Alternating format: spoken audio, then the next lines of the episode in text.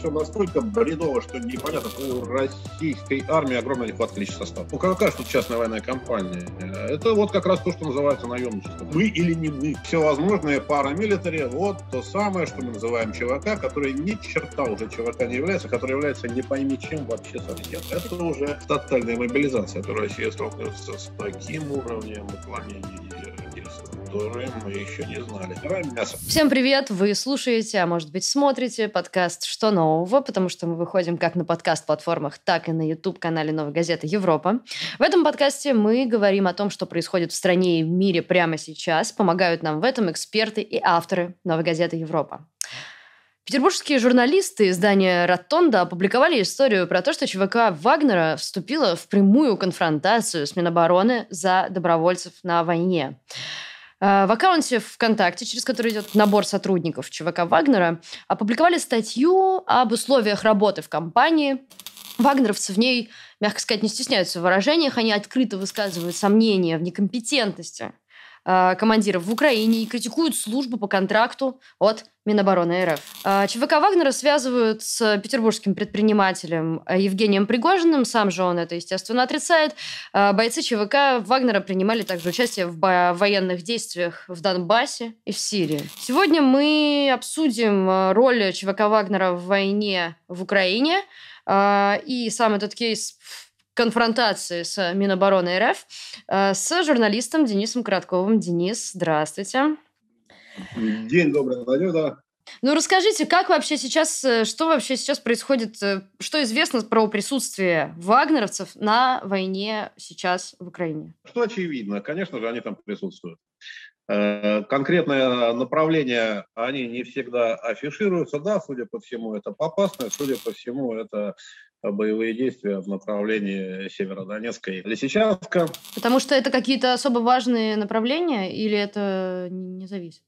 Это действительно особо важное направление. Другой вопрос, что в качестве кого и как они там присутствуют. Угу. Вот э, у меня такая странная аналогия, да, вот мне, мне это очень похоже на весну 2014 э, года в Крыму. Совершенно другой масштаб, другой характер действий, да, но вот как в Крыму там участвовали все, все кому не лень. Вот когда происходило присоединение Крыма, аннексия Крыма, захват Крыма, тогда там Кого там только не было. Там была значит, наша, наша армия и флот, которые там дислоцировались на постоянной основе в Севастополе, дополнительно переброшенные силы. Одновременно все спецслужбы, которые только могли со своими подразделениями, одновременно, значит, уже тогда какой-то некий прообраз э, Вагнера, между прочим, да, эти люди во главе с господином Уткиным там что-то уже пытались сделать. Там же казачество реестровое и нереестровое, какие-то спортсмены из Подмосковья, боевое братство черта лысого. Нагнали всех. Здесь вот приблизительно то же самое получается. Потому что здесь э, не надо быть э, специалистом, не надо быть экспертом, чтобы выяснить, что у российской армии огромная нехватка личного состава. Угу. Самый максимум, максимум, максимум это там 200 тысяч человек, на самом деле меньше. Если брать боевой состав, еще намного меньше. Это сравнимо вообще-то с размером украинской армии. Подавляющего преимущества э, военного вооружения и техники, скажем так, оно не сказалось. Угу. Здесь э, в чем причина не то в неумении ее применять, не то в устарелых технологиях, не то в архаичной организации боя и так далее. И нужны, нужны люди. Угу. Откуда этих людей брать? Вот, собственно говоря, у нас э, то есть э, либо, либо это контрактная армия, а контрактная армия это откуда берется? Это либо мы называем длинный контракт, либо призываем к заключению контракта военнослужащих срочной службы. И это всевозможные парамилитари, вот то самое, что мы называем ЧВК, который ни черта уже ЧВК не является, который является не пойми чем вообще совсем. Почему? Какие у нас есть воинские специальности? Пожалуйста, танки, артиллерия, радиоэлектронная борьба. Ну, радиоэлектронная борьба, бог вполне себе еще в стиле ЧВК. Угу. С-300, самолеты, система залпового огня и еще что-то. Ну, я не знаю, что из этого является неким преувеличением рекламным, да. Вряд ли расчеты С-300 можно подготовить частной военной компании, а главное, зачем? Потому что их, и, их нету столько С-300, да, чтобы на них сажать частник. Какая же тут частная военная компания? Это вот как раз то, что называется наемничество в чистом виде. Угу. Частные военные компании не ведут боевых действий. Частная, вся, вся деятельность частных военных компаний, опять-таки, вспомню 115 раз и документ Монтрё, и кодекс поведения частных военных охранных организаций, и так далее, и так далее, и так далее. Любая деятельность частной военной компании в мире, что признано, может быть, не всегда это нормативно определено, действия пассивные. Ну как пассивные? То есть э, направленные на защиту, на отражение агрессии. Угу. Здесь э, танковые подразделения и артиллерия вообще не очень, значит, так бьются. Частные военные компании вообще-то заходили изначально сразу же вместе с частями соединений, подразделениями вооруженных сил Российской Федерации. И причем э, не только для какой-то комендантской службы. Я правильно понимаю, что этой информации нигде пока что нет, да?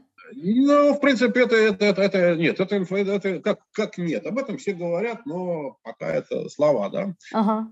Ну, я имею в виду подтвержденный, да. Входили уж вынужденно или нет, но в качестве вполне себе нормальной боевой ударной силы. В чем отличие от того же Донбасса 2014-2015 года? Тогда тоже была огромная сборная солянка, но, в общем-то, было тоже три больших как бы кластера, да? Угу. Это, с одной стороны, добровольческие формирования всевозможные, которые формировались ДНР, ДНР ЛНР, а точнее еще, еще даже до их учреждения.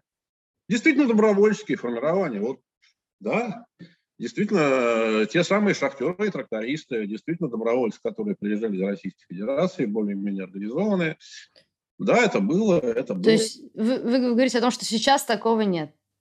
А, нет, я пока говорю о том, что было. Да?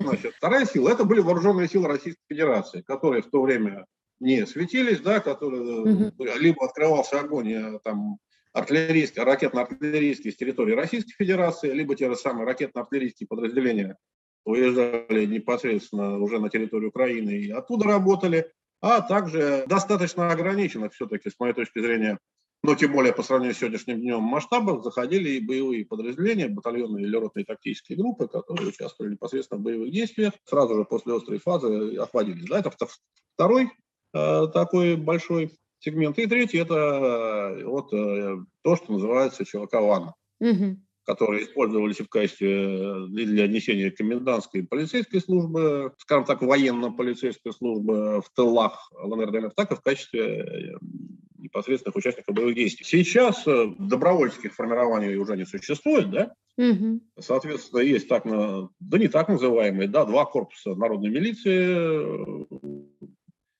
которая фактически встроена в структуру командную вооруженных сил Российской Федерации, естественно.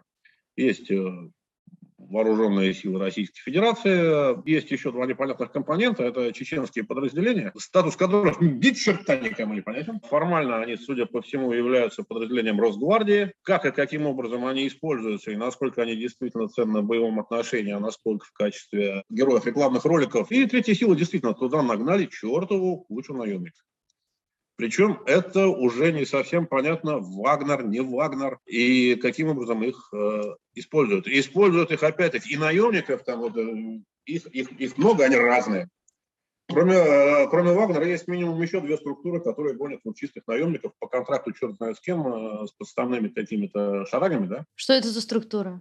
Ну, все переплетается, да. Потому что личный состав перемещается от одних к другим, включая в том числе каких-то командиров. Большую работу ведет там Союз добровольцев Донбасса. Более того, получается уже какие-то гибридные гибриды из гибридов набирают фактически частную контору, но, но, но, но люди идут, могут идти как по контракту с какой-то несуществующей организацией. Также они могут идти через систему краткосрочных контрактов вооруженных сил. Приписываются какой-нибудь воинской части существующей, да, с существующим номером, с краткосрочными контрактами. Вот сформируется этот отряд и они тоже выполняют свои задачи. Где-то вроде как бы, опять-таки, комендантская служба, наведение порядка на оккупированных территориях. Ну или на освобожденных. Это уж кому как угодно. А вы сказали, чертова туча. Это сколько примерно, если это возможно сосчитать? Сколько всего организаций? Ну вот нам... Не-не, я скорее про людей. Мне интереснее состав. То есть э, понятно ли, сколько наемников сейчас И дальше пошло интересно. То есть в апреле только по линии Минобороны, даже не по линии Минобороны, а через юридическое оформление движение Минобороновское через краткосрочные контракты, но не менее 10, скажем так, отрядов или ротных групп там численностью человек 500, то есть уже ну не менее 5000 человек, сейчас уже наверняка больше. Но это контрактники, просто минобороновские. Формально они контрактники. Ага. Э, у него у человека статус контракта, да, краткосрочного трехмесячного с Министерством обороны. Практически эти отряды формируются через там опять, ну, ну через тот же Союз добровольцев Донбасса, там бывшие люди Прилепина, кто угодно и так далее. Причем э, включая командный состав, да, офицерский. Денис, а тогда такой вопрос, я просто не очень понимаю. Вот сейчас мы, мы говорим, а зачем тогда, ну вот если возвращаться к началу нашего разговора, зачем устраивать вот эту вот конфронтацию? Зачем нужен такой агит-документ, которые сделали вагнеровцы, что, мол, э, у нас лучше, чем, чем контрактная армия Минобороны? Потому что до, до сих пор но все-таки у Вагнера не было такого кадрового голода. Уж кого-кого, а вот того, уж, извините, что называется мясом, они сейчас набирают. Ну вот э, ну читаем ну, да. это объявление угу. и видим, набираем мясо. Потому что есть красивые слова, что нам нужны операторы беспилотных летательных аппаратов. А на самом деле, какие у нас требования? Значит, если вам, два, если вам э, если вы служили в армии, то от 22 или от 23 лет э, до 50. Если вы даже не служили в армии, но вам исполнилось 24 и еще нету 50, приходите, научим пока... Блин, Макдональдс.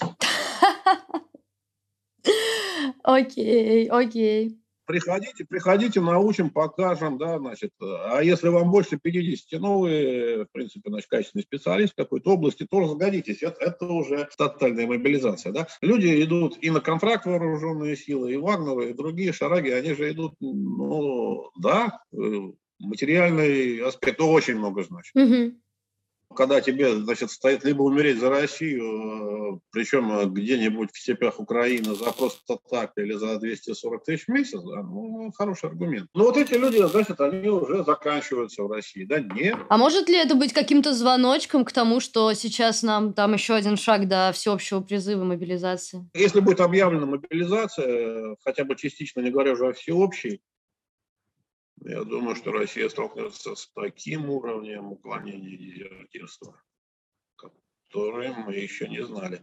И бегство, значит, от афганской войны э, покажется рудой. Да тогда и бегства не было, да?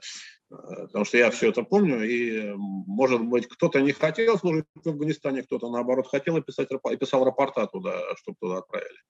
А сейчас, что такое всеобщая мобилизация? Всеобщая мобилизация – это прежде всего призыв на действительно военную службу а военнослужащих запаса, имеющих воинскую специальность, да, и так далее, и так далее. То есть это мужики 30, 25-35 лет. Угу. Во что этот конфликт, э, если это можно назвать конфликтом, может, может вообще выли, вылиться? Ну, если бы российская армия достигла действительно каких-то ужас, э, страхнаводящих, впечатляющих успехов, да, там, и на первом этапе что-нибудь там заключить. Ну, вот, да хотя бы на то, что, что тогда официально предлагала украинская сторона. Крым, бог с ним, думаем над этим следующие 15 лет или не думаем, да? Донецкая, Луганская народные республики живут себе, как живут в тех границах, как жили, мы их не трогаем, и, значит, даем, значит, ну, честное слово, значит, их не освобождать и что-то там еще. Даже если господин Зеленский будет согласен на какие-то уступки, ему придется сложнее, чем Пашиняну в Армении. Его, по-моему, просто черты бабушки сметут ну, на, на глобальные уступки при той ситуации военной, которая есть сейчас. Что будет народу говорить господин Путин, тоже непонятно. Потому что, да, я понимаю, Стазия всегда воевала с океанией, мы, собственно говоря, и собирались защитить город Ленина от Белофинов, отодвинуть границу, а вовсе не собирались Финляндскую Народную Республику учреждать советскую. Да? Вряд ли он может, сможет продать таким образом безопасность народных республик как результат войны, которая унесла уже десятки тысяч жизней точно, да, с обеих сторон. Можно ли сказать, что это какой-то совершенно уникальный прецедент, то, что сейчас происходит? Все настолько бредово, что непонятно, потому что даже мы, мы, мы идем, куда мы идем, значит, мы идем освобождать наших родных братьев русских, да, Потому что какие, ну, какие украинцы? Ну, это украинцы, да, нет, есть украинцы, да, как часть русского народа. Украина или Малороссия, ну, это же мы, это, это же не то, что мы такие же, да, это же просто мы, вот это большая Россия, захваченная какими-то ублюдками, э, попавшая под внешнее управление. С другой стороны, тут же, значит, идет нарратив, что там, значит, поганые одни укранацики, охреневшие хохлы и так далее, которых нужно давить, раздавить и снести к чертовой бабушке, значит, все ракетно-бомбовыми ударами. Стоп, так это мы или не мы? Ну, спасибо вам большое. Думаю, что все, что, все, что хотела, я услышала. А, и наши слушатели и зрители тоже. Спасибо, Денис. Вы слушали или смотрели подкаст «Что нового?». Меня зовут Надежда Юрова. Мы будем крайне благодарны, если вы подпишетесь на нас на тех платформах, где вы слушаете наш подкаст, или подпишитесь на YouTube-канал, если вы смотрите нас там. А еще поставите пальчик вверх и напишите какой-нибудь комментарий э, о том, как вам это видео, как вам формат, чего может быть, не хватило, или наоборот, что понравилось. А, мы всегда читаем комментарии и стараемся на них отвечать. Спасибо, что вы с нами. Новая газета Европа.